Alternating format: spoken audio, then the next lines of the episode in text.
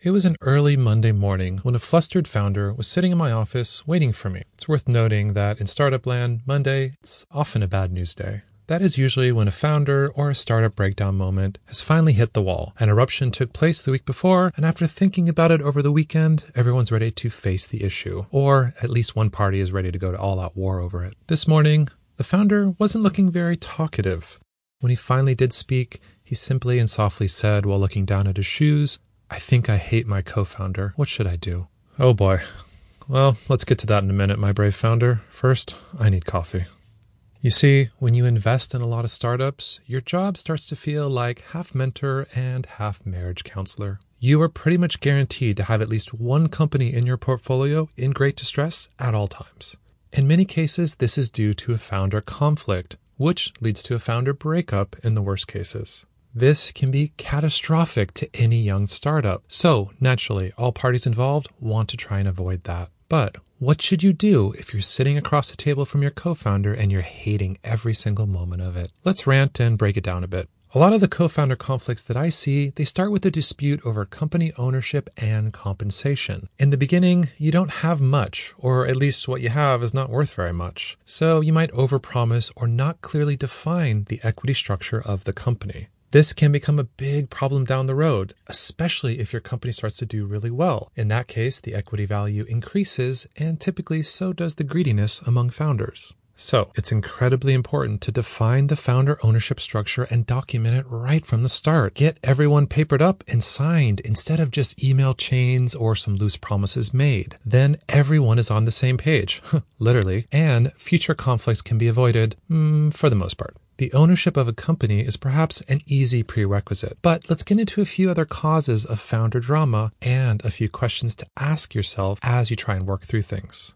First, are your individual roles well defined and do they avoid any overlap of duties? This is also a really big reason for founder drama in my experience. It's also why founders like to see two co-founders in every startup and additionally two founders that kind of balance each other out well. He or she is awesome at design and the other founder is technically brilliant, for example. One founder builds it and the other founder sells it is another way to look at things. While it is common for founding teams to over-index on the technical side, this can also create a lot of disagreements and a bit of a vacuum in the other areas needed for company building. Furthermore, at the start of most companies, you're sort of in this everyone does everything kind of setup, but as you scale, be sure to get out of that mode. Set super clear duties between the co-founders and areas of ownership within the business. All of this can change as the business develops, but you won't get very far if you're constantly stepping on each other's toes. Next, is the conflict because you're both trying to, quote, be the boss? This is a little different than previously mentioned overlap of duties. When I say be the boss,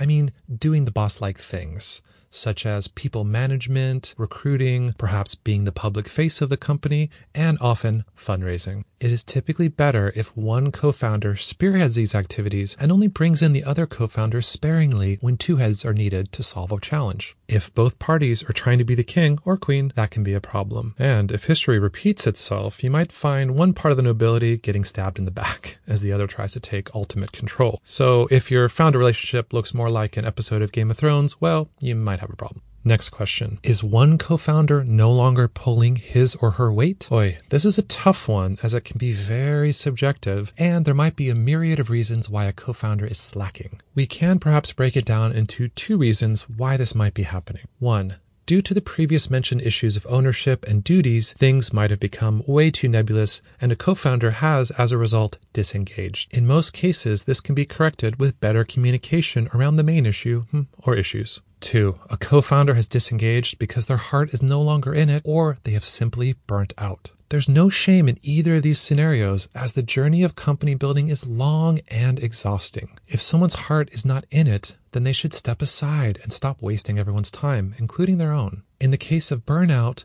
this one is a bit more tricky. You could argue that if they're burning out in the early stages, there is no chance they will survive scaling the business. At the same time, I think we're now doing better in our industry to address mental health and allowing for the occasional breather. There's really no reason a co-founder can't put their shoulders down for a moment, take a rest, and come back with a whole new energy. As with all things between co-founders, there just needs to be great communication on how that would happen. Final question. When and why did the communication start to break down? Okay, maybe you're seeing a bit of a trend here, but most co founder issues come down to bad communication. So, if your issues are not from what I've just discussed, it's time to do a deep think on where things went wrong. Take some time to peel back the long days and nights of company building and zero in on exactly where did things go wrong. Was there a single issue or a point in time when things got off the rails? Have you too quickly moved past the old issue and now it has remained festering within your co founder? Or did you avoid the confrontation altogether somewhere?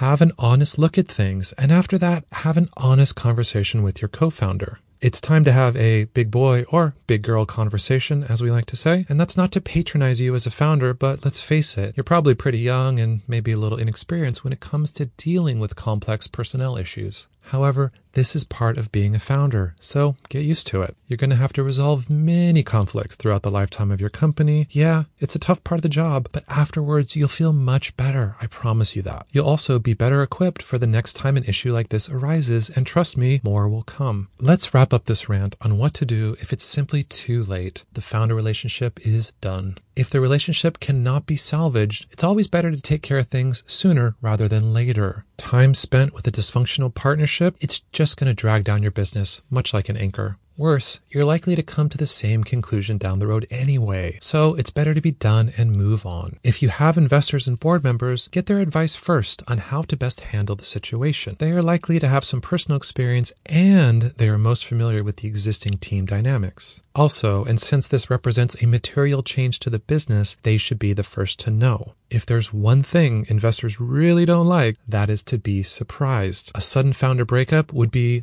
the worst possible surprise to give to them. As you move to end the relationship, see if you can work out a civil arrangement with the co-founder who's going to step aside. This will sometimes include vesting their stock options early or repaying any personal loans that they've made to the company. If you are, say, one or two years into the business, the co-founder is really due something for his or her contribution. So better to be generous here and keep people happy and avoid a really long and drawn out negotiation. This is another reason why it's super important to define the equity between the co-founders and the vesting really early on. In our industry, we typically like to see a four year vesting schedule with a one year cliff and monthly vesting after that. So if a co-founder was there for, let's say, two years, he or she would get 50% of their stock on the way out. But what happens after all this? Well, as the song goes, breaking up is hard to do. And there's likely to be a mourning period for you both. Remember, it's not personal, it's just business. You might hate each other now, but time heals all wounds, even in startup land.